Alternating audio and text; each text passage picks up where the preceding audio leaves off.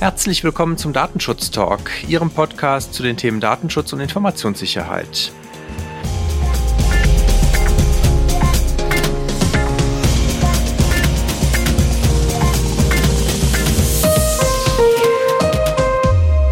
Wir begrüßen Sie heute wieder zum Datenschutz Talk, dem Podcast der Migosense und jeden Freitag schauen wir hier gemeinsam auf die Woche zurück, was ist in der Datenschutzwelt so passiert.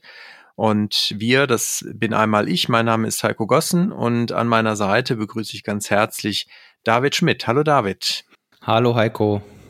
Heute ist Freitag, der 12. November und wir hatten unseren Redaktionsschluss um 10 Uhr, wie Sie das von uns gewohnt sind. Was Sie nicht gewohnt sind, ist, dass ich direkt mit der ersten Meldung starte. Das machen wir aber heute einfach mal. Und zwar habe ich mir angeschaut eine Evaluierung des Bundesdatenschutzgesetzes, das BMI, also das Bundesministerium des Inneren, hat sich das BDSG in der letzten Fassung angeschaut und evaluiert, hat dazu ungefähr 80 äh, Verbände angeschrieben, ja, knapp 90 sogar, hat 31 Stellungnahmen zurückbekommen und hat auch unter anderem mit dem Bundesamt für Statistik dann auch nochmal die ganze Kostenseite angeschaut.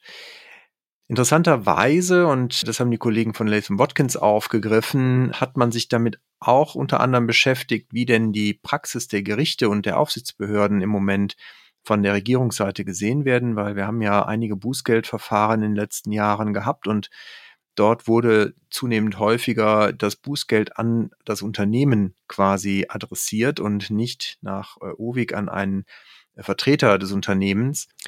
Das Landgericht Bonn hatte das im Verfahren 1 und 1 äh, soweit auch nicht beanstandet, hatte dem BFDI da recht gegeben, dass es äh, so gehe. Im darauf äh, sich anschließenden Verfahren vor dem Kammergericht Berlin gegen die Deutsche Wohnen hat das Kammergericht es allerdings anders gesehen. Und jetzt hat sich halt das BMI dazu auch geäußert, oder die Bundesregierung hat sich dazu geäußert und gesagt, dass sie das halt auch ähnlich sehen. Also das heißt, dass man hier ganz bewusst sich nicht darauf konzentriert hat, das in Einklang der DSGVO zu sehen, sondern halt eher so wie das Kammergericht und gesagt, nee, das OWIG ist weiterhin da einschlägig und es muss halt dann auch an einen entsprechenden Vertreter des Unternehmens gerichtet sein.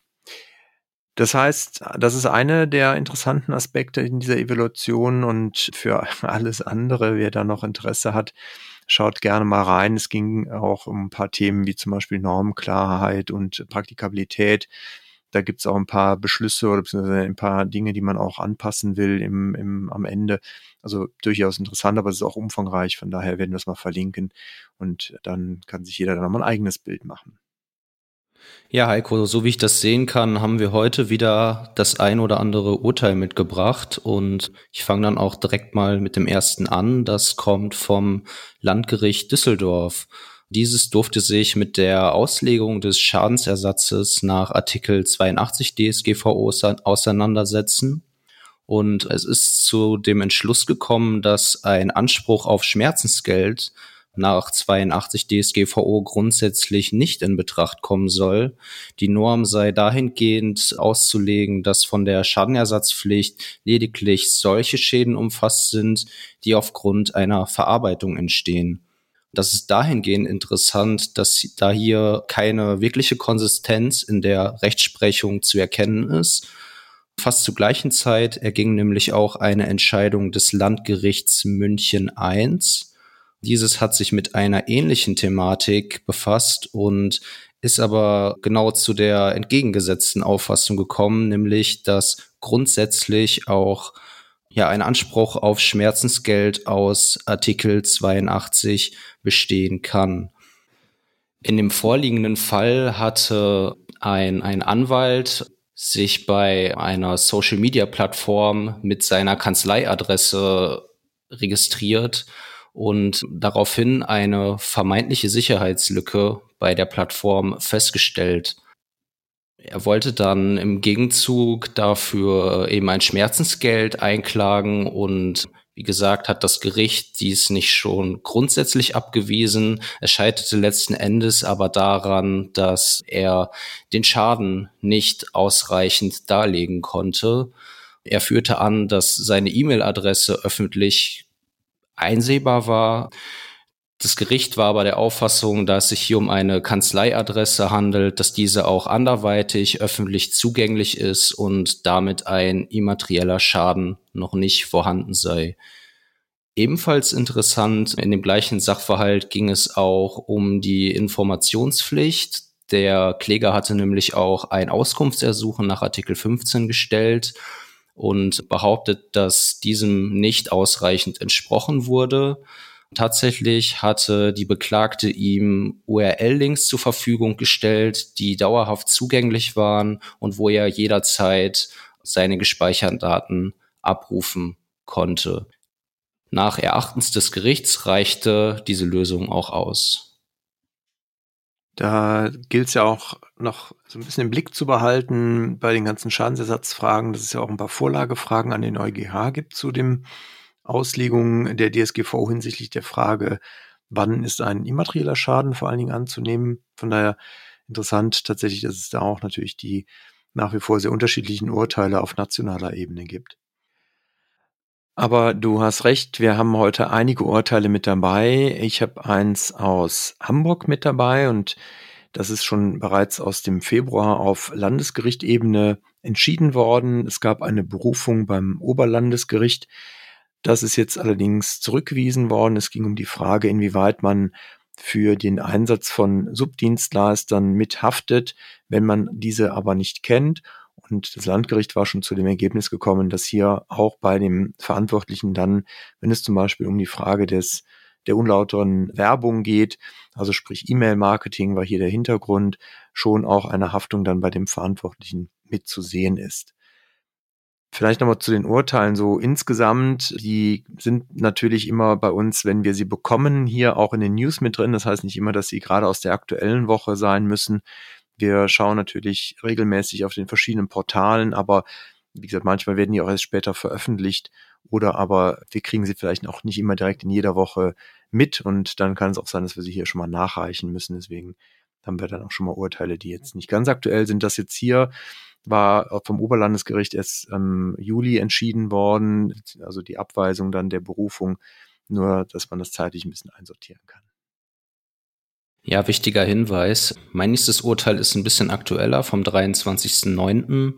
ergangen beim äh, Landgericht Essen und dieses durfte sich mit der Notwendigkeit von Verschlüsselung beschäftigen und auch mit der Frage, wer letztlich dafür verantwortlich ist. In dem zugrunde liegenden Fall wollte ein Ehepaar eine Immobilienfinanzierung oder ein Angebot für eine Immobilienfinanzierung von einer Bank einholen und hat aus diesem Grund ähm, einen USB-Stick dieser Bank zur Verfügung gestellt, auf den Ausweisdokumente, Steuerunterlagen, Daten zu Bestandsimmobilien und andere ja gespeichert waren.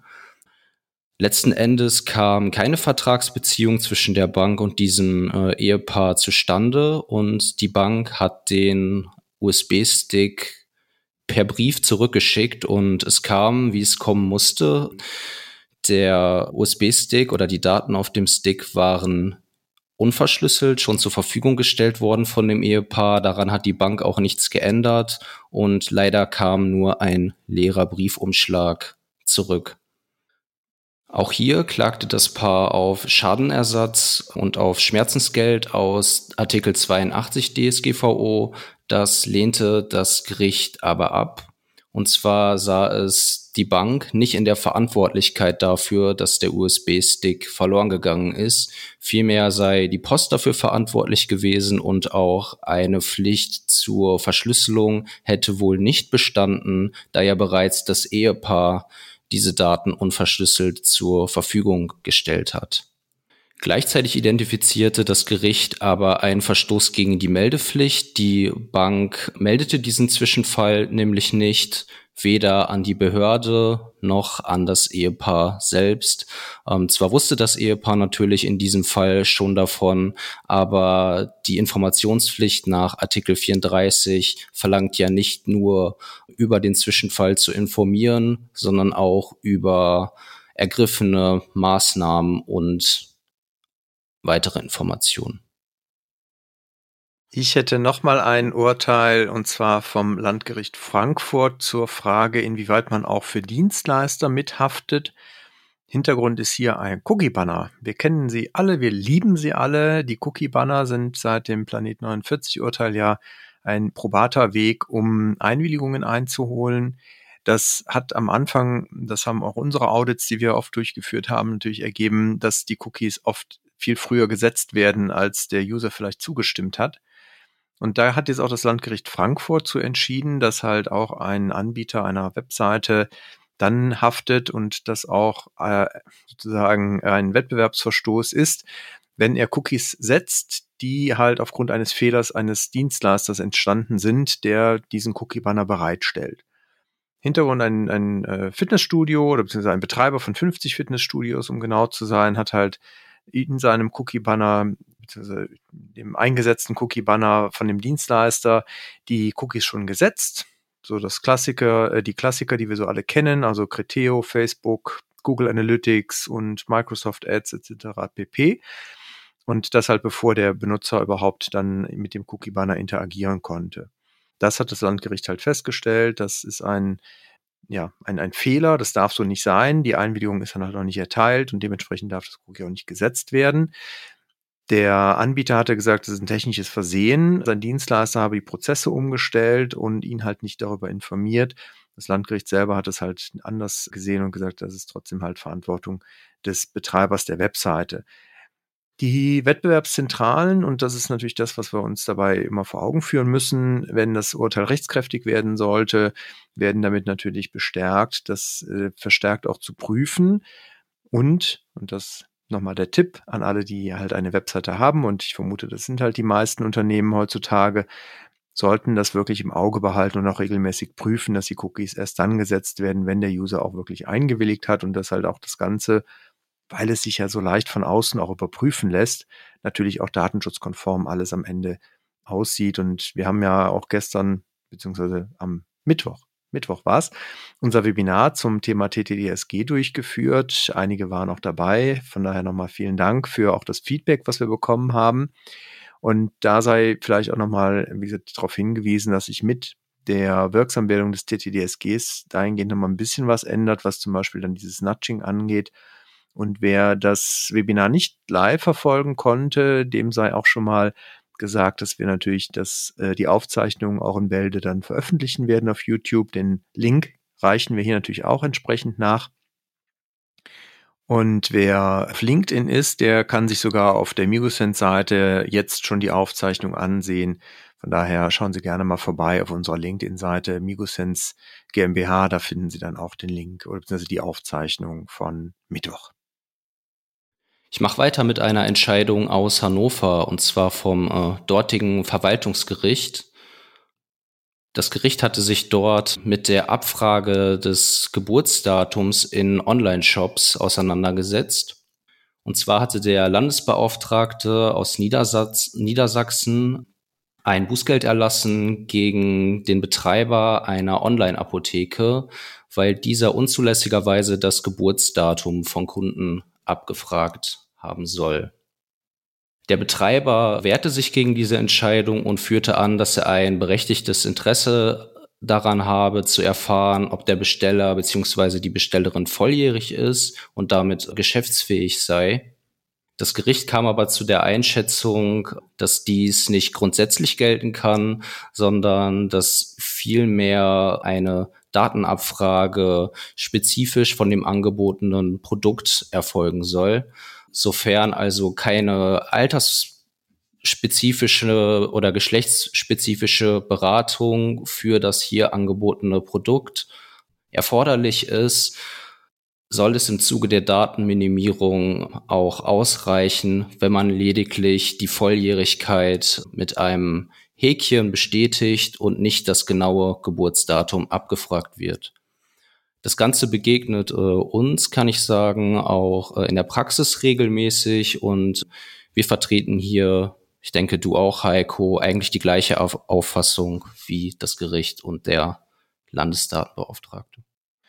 Absolut. Das ist ja tatsächlich das, was wir auch unseren Kunden immer raten, wirklich kritisch dabei zu sein, wenn man solche Informationen erhebt, sind sie wirklich erforderlich und die Erforderlichkeit halt auch kritisch zu prüfen. Ich hätte mal ein kleines Sammelsurium noch an, an Cyber Security Themen. Zum einen hat Heise jetzt berichtet, dass in Berlin einige Corona-Testanbieter wohl eine Schwachstelle hatten bei ihrer Schnittstelle zum Abfragen von Testergebnissen. Hier konnten 700.000 Ergebnisse im Internet offenbar eingesehen werden. Und betroffen waren ungefähr 400.000 ähm, Kunden der Testcenter. Das Ganze wurde halt von dem IT-Kollektiv Zerforschung aufgedeckt. Die hatten wir hier auch schon öfters schon mal genannt und einsehbar waren unter anderem Name, Anschrift, Telefonnummer und E-Mail-Adresse, das Testergebnis natürlich und bei einigen wohl auch die Nummer von Personalausweisen oder dem Pass der Betroffenen. Daher, wer da vielleicht befürchtet, betroffen zu sein, der möge sich dann nochmal vielleicht dann an diesen Schnelltest Berlin wenden oder beziehungsweise dort nochmal schauen, dass er die richtigen Kontaktdaten findet. Dann auch etwas, was sicherlich viele kennen, nämlich die Mediamarkt und Saturn Elektronikmärkte, denke ich, dürften jedem bekannt sein. Die gehören ja zum einen Konzern, der Economy AG. Die sind jetzt wohl Opfer eines Ransomware-Angriffes geworden. Hier sind wohl vor allen Dingen Kassen- und Warenwirtschaftssysteme in den Filialen betroffen. Also mehrere Windows-Server wurden wohl halt mit dem Kryptovirus infiziert.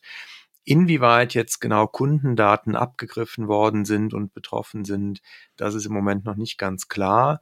Heise hat berichtet, dass jetzt die Erpresser wohl 50 Millionen US-Dollar in Bitcoin fordern, um die verschlüsselten Daten wieder freizugeben. Und man verhandelt jetzt entsprechend laut dem niederländischen Portal RTL News. Da vielleicht auch nochmal wirklich der praktische Tipp, guckt, liebe Datenschützer, in euren Unternehmen nach, dass ihr halt da wirklich Vorsorge betreibt. Also Stichwort Offline-Backups und man sieht halt hier auch, es sollten wirklich keine Systeme ausgelassen werden, dass man halt dort entsprechende Backups immer wieder regelmäßig auch offline sichert. Dann hätte ich noch ein Thema und zwar bei einem Dienstleister, IT-Dienstleister im Gesundheitswesen, Medatix, um genau zu sein, gab es auch einen Ransomware-Angriff. Der Anbieter betreibt und erstellt Softwareprodukte für Ärzte unter anderem. Die sind halt auch betroffen mit einem Ransomware-Angriff, sagen aber selber auch, dass die ähm, Praxisverwaltungssysteme da wohl nach aktuellem Kenntnisstand nicht betroffen sind, sondern sich das eher gegen die internen Daten des Unternehmens selber richtet. Wir sehen das ja in den letzten Monaten doch verstärkt, dass natürlich die Ransomware-Angriffe immer mehr werden. Wir haben ja auch hier schon mal eine Folge dazu gemacht mit Peter Fahrenhorst vom LKA NRW. Da verweise ich auch gerne nochmal drauf. Wer die noch nicht gehört hat, dem sei sie wirklich ans Herz gelegt, weil wir da auch nochmal auf ein paar praktische Fragen eingehen. Im Sinne von, sollte man halt Lösegeld zahlen? Ja, nein. Und wie kann man halt auch Vorsorge betreiben? Wann ist das LKA zum Beispiel einzuschalten? Solche Dinge besprechen wir da. Also von daher hören Sie gerne auch nochmal diese Folge rein, beziehungsweise wenn Sie noch nicht gehört haben, wirklich eine Empfehlung meinerseits. Absolut. Meine nächste Meldung betrifft die Hackergruppe Anonymous. Und zwar hat diese sich ja auf die Fahne geschrieben, sich Verschwörungstheoretiker zur Brust zu nehmen und zu versuchen, deren Online-Auftritte zu kapern und so deren Disinformationskampagnen auszubremsen. Dabei ist unter anderem der Verschwörungstheoretiker Attila Hildmann in den Fokus geraten, die Gruppe hat verschiedene seiner Webseiten gehackt und gleichzeitig festgestellt, dass der Host dieser Webseiten ProSite erhebliche Sicherheitslücken hatte. Die Hacker behaupten, dass es sehr einfach war, in die Systeme des Hosts einzudringen und sie haben auch verschiedene Screenshots veröffentlicht, die belegen, dass weitreichender Zugriff auf diverse Systeme und Datenbanken von ProSite möglich ist. Dabei sei zum Beispiel die Accountverwaltung von Kunden einsehbar, auch das Ticketsystem für Kundenanfragen und besonders kritisiert wird, dass hier die Daten unverschlüsselt, also offen eingesehen werden können. Ja, dies verstößt nach Einschätzung von der Hackergruppe nicht nur gegen die DSGVO, sondern auch gegen den bindenden Kreditkartensicherheitsstandard der zugrunde liegenden Zahlungsdienstleister? Ja, der PCI DSS, der ist tatsächlich sehr streng und der wird auch immer strenger. Also von daher, da droht in der Regel auch tatsächlich Ungemach seitens der Kreditkartenindustrie, die da sehr genau drauf achtet, dass die natürlich eingehalten werden, diese Standards. Dann würde ich gerne einmal nochmal so etwas allgemein aufrufen, sich natürlich immer auf die Sicherheitslücken und die aktuellen Meldungen, was Schwachstellen angeht, im Unternehmen auch hin und wieder mal zu konzentrieren oder das am besten sogar mit einer gewissen Regelmäßigkeit. Denn es gibt wieder eine Menge an Sicherheitslücken, unter anderem im äh, VMware vCenter und Serverprozessoren von AMD, Firewalls von Palo Alto und auch im Siemens Nucleus OS gibt's Schwachstellen. Nicht zu allen gibt es aktuell Patches, aber äh, für einige doch. Und daher die Empfehlung unserer Redaktion, alles patchen, was gepatcht werden kann, ist, glaube ich, auf jeden Fall richtig und äh, ist auf jeden Fall auch nochmal etwas, was wir hier auch nicht oft genug, glaube ich, sagen können, sich wirklich halt um die Sicherheitsschwachstellen zu kümmern im Unternehmen, dafür Prozesse aufzusetzen, dass halt solche nicht nur äh, wahrgenommen werden, sondern halt vor allen Dingen auch behandelt werden, im besten Fall sogar dokumentiert werden, damit man halt dann auch sicher sein kann, dass man alle Schwachstellen im Moment, die existieren, möglichst behoben hat oder zumindest mal betrachtet hat und das Risiko auch bewertet hat. Weil, wie gesagt, es geht immer schneller. Wir kennen das halt auch von unseren Kunden, dass halt Schwachstellen, selbst wenn sie halt nur wenige Tage alt sind, gerne schon ausgenutzt werden, um halt dann wiederum andere Systeme zu kompromittieren oder halt um Ransomware einzuschleusen. Von daher sollte man wirklich da nicht zu fahrlässig sein, was Sicherheitslücken angeht. Wir kritisieren ja hier regelmäßig im Podcast das Facebook-Unternehmen, insbesondere die datenschutzrechtlichen Aspekte. Und das dieses. Nie tun. Niemals. Ach, Heiko. ich habe jetzt mal eine gute Nachricht aus dieser Richtung mitgebracht. Und zwar möchte der Anbieter des Targetings von Facebook, Meta, dieses etwas zurückfahren. Äh, das Unternehmen versucht jetzt nämlich die, seine Geschäftsinteressen und die der anderen Geschäftstreibenden, also Facebook, Instagram etc., in Einklang mit den Bedenken von Bürgerrechtsexperten, politischen Entscheidungsträgern und anderen Interessensvertretern unter einen Hut zu bringen. Also vielleicht auch mit unserer Kritik, Heiko. Demnach soll ab dem 19. Januar das Targeting etwas zurückgefahren werden und Kundinnen und Kunden sollen deshalb äh, schon nicht mehr Werbung sehen aufgrund der Angabe von Gesundheitsdetails, sexueller Orientierung, religiösen Einstellungen oder der Interesse an politischen oder sozialen Gruppen. Äh, die Einschränkungen der Werbe Option äh, könne zwar dazu führen, so dass Unternehmen, dass Geschäftstreibende und Organisationen Nachteile spüren können. Man habe sich aber darum bemüht, eine Balance zwischen unterschiedlichen Interessen zu erreichen. Ich denke, mit diesen Nachteilen kann Facebook sehr gut leben. Ja, und wenn wir es schaffen, dass man bei Facebook unseren Podcast hört und daraufhin aktiv wird, dann haben wir es geschafft. So sieht's aus. Vielleicht sollten wir bei Facebook auch mal einen für unsere Themenfolgen als Interviewpartner anfragen. Also falls jemand bei Facebook uns hört, melden Sie sich gerne. Wir freuen uns hier natürlich auch mit Ihnen direkt mal konkret über einzelne Themen sprechen zu können. So wie wir das zum Beispiel mit Microsoft äh, können. Es, wir haben eine erste Themenfolge aufgenommen mit Microsoft. Die wird's pünktlich zur Adventszeit geben. Da schon mal so ein kleiner Teaser. Wer sich da mit der Frage Datenschutz bei Microsoft, insbesondere mit Blick auf Microsoft 365 schon beschäftigt hat oder da vielleicht auch noch Fragen hat, dem seien diese Themen, diese Themenfolge natürlich sehr ans Herz gelegt, beziehungsweise wir planen da sogar eine Reihe. Das heißt, es wird dann eventuell durch die ganze Adventszeit hinweg wöchentlich eine Themenfolge zum Thema Microsoft geben. Microsoft deswegen auch direkt meine nächste Meldung. Und zwar hat Heise jetzt berichtet, dass es äh, wohl einige neue Features gibt, die Microsoft plant, neue Funktionen auch im Zusammenhang mit Microsoft 365. Und zwar soll es zum einen so eine Art, ich nenne es mal Data Loss Detection geben, also Risikomanagement bei Webbrowsern. Man möchte dort Funktionen anbieten, die es Unternehmen ermöglichen, zu erkennen, wenn User im Unternehmen sensible Daten zum Beispiel über den Edge-Browser oder über den Chrome-Browser in Cloud-Speicherdienste oder auch auf USB-Speicher und so weiter kopieren. Das dient natürlich einerseits der Sicherheit. Man sollte im Unternehmen natürlich trotzdem da genau kritisch drauf schauen, bevor man sowas aktiviert, weil, und das befürchten Beobachter, das natürlich auch eingesetzt werden könnte, um zum Beispiel potenzielle Whistleblower aufzuspüren. Deswegen sollte man solche Funktionen natürlich nicht unbedacht einfach aktivieren in der IT, sondern dort auch immer den Datenschutzbeauftragten mit einbeziehen. Die zweite Funktion, die wohl geplant ist, ist ein Insider Risk Management. Die ist dann sogar etwas weitergehend. Dort sollen halt basierend auf KI, also insbesondere Machine Learning Software, sollen Informationen über die Anwender und das Anwenderverhalten gesammelt werden, angeblich wohl auch zum Charakter und seiner Leistung.